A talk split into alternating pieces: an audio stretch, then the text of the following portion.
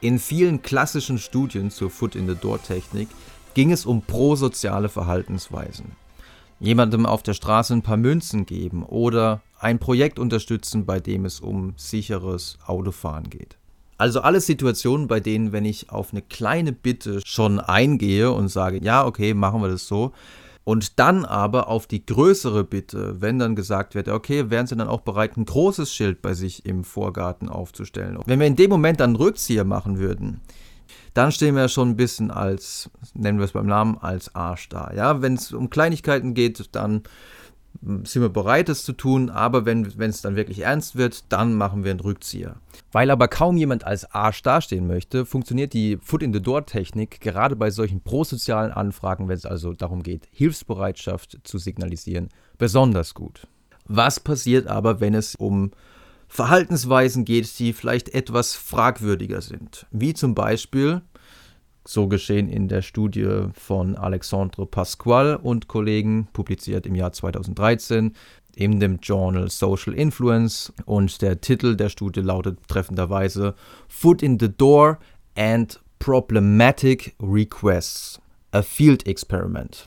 In dieser Studie wurde von einem zwölfjährigen Jungen, das war der Bruder eines der Versuchsleiter, eine problematische Bitte in den Raum gestellt. Und zwar wurden insgesamt 160 Besucher eines Buchladens, das waren 80 Männer und 80 Frauen, von diesem kleinen zwölfjährigen Racker gefragt. Ähm, entschuldigen Sie bitte, ähm, könnten Sie mir helfen, an das Magazin dran zu kommen? Und dabei zeigte er dann auf ein Magazin, das in ungefähr zwei Meter Höhe im Regal stand. Ähm, ich bin nämlich zu klein, um es zu erreichen. Es ist das rote Magazin. Können Sie, können Sie es sehen? Das war die Foot in the Door Aktion. Denn wenn die Versuchsperson das Magazin runtergeholt hatte für den Jungen, kam dann die etwas problematischere Anfrage. Denn es handelte sich um ein pornografisches Magazin. Und der Junge, weil er das natürlich noch nicht kaufen darf, fragte dann weiter, ähm, äh, könnten Sie mir nochmal helfen? Ich darf das Magazin nicht kaufen, da ich zu jung bin ähm, könnten Sie es für mich kaufen? Und er hat dann weiter erklärt, ja, er wird dann auch schon draußen warten. Außerdem hat er auch schon mit ein bisschen Geld gewedelt, nach dem Motto, ja, ich bestech dich, damit du mir das nach draußen schmuggelst. Also eine wirklich schöne Situation. Und die Frage ist, ja, wenn diese Strategie verwendet wird, ist es dann effektiver als, und das war dann die Vorgehensweise in der Kontrollbedingung, wenn der kleine Junge eben nicht vorher darum gebeten hatte, das Magazin aus dem Regal zu holen, sondern einfach direkt gesagt hat, ähm, könnten Sie mir helfen? Ähm, ich darf das Magazin nicht kaufen, da ich zu jung bin. Könnten Sie es für mich kaufen?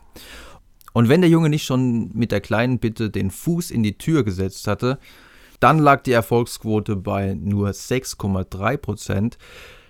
Wenn er jedoch zuvor darum gebeten hatte, das Magazin erstmal aus dem Regal zu holen, lag die Erfolgsquote bei immerhin 21,3 Prozent obwohl es sich hier um eine doch eher problematische Anfrage handelte.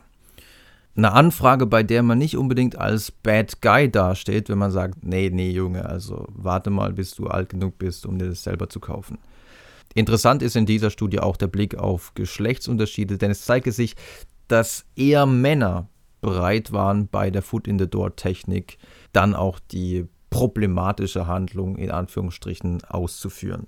Was wohl daran liegt, dass Männer bei dem Thema doch eher etwas ähm, liberaler sind. Jetzt könnte man gegen diese Studie einwenden, ja, natürlich handelt es sich um eine problematische Verhaltensweise. Aber trotzdem ist es doch noch so, dass ich hier jemandem gezielt helfe. Und zumindest in den Augen des kleinen Jungen bin ich damit ein hilfsbereiter Mensch. Deswegen wäre es doch wünschenswert, ein Szenario zu konstruieren, bei dem man dem Gegenüber nicht ins Gesicht sagen muss, nee, nee, ähm, vergiss das mal, das mache ich nicht. Und daher haben die gleichen Forscher, Giga und Pasquale, im Jahr 2015 eine weitere sehr interessante Studie zu dem Thema vorgelegt. Als Versuchspersonen dienten insgesamt 360 männliche Erwachsene, die alleine auf einer Bank saßen. Also irgendwo in einem Park auf einer Bank oder mitten in der Stadt auf irgendeiner Bank. Das Szenario sah immer so aus, dass ein Verbündeter des Versuchsleiters, ein 20-jähriger Mann, setzte sich zu der Versuchsperson auf die Bank, um etwas zu lesen. Und in einer Versuchsbedingung war es eine ganz normale Zeitung, die er da las. In der zweiten Versuchsbedingung war es eine Hausarbeit, also etwas, was durchaus wichtig ist, was er für die Uni braucht. Und in der dritten Versuchsbedingung war es, wir kennen das schon aus der Studie zuvor, eine Pornozeitschrift. Ja, der saß da ganz gemütlich und hat dann einfach angefangen, eine Pornozeitschrift zu lesen. Nach circa zwei Minuten kam ein Freund vorbei, also natürlich war das auch wieder ein Verbündeter des Versuchsleiters, und der sagte dann, ah, sorry, dass ich zu spät bin, aber wenn du Lust hast, können wir immer noch ins Musikgeschäft gehen. Also offensichtlich waren die beiden verabredet und jetzt gingen die beiden. Beim Aufstehen ließ aber derjenige, der eben zuvor die Zeitung, die Hausarbeit oder die Pornozeitschrift gelesen hatte, die jeweilige Lektüre aus Versehen da liegen. Und wofür sich die Forscher interessierten, war eigentlich nur, ob die Versuchsperson den anderen darauf aufmerksam machen würde. Sorry, ähm, du hast gerade hier deine Pornozeitschrift vergessen.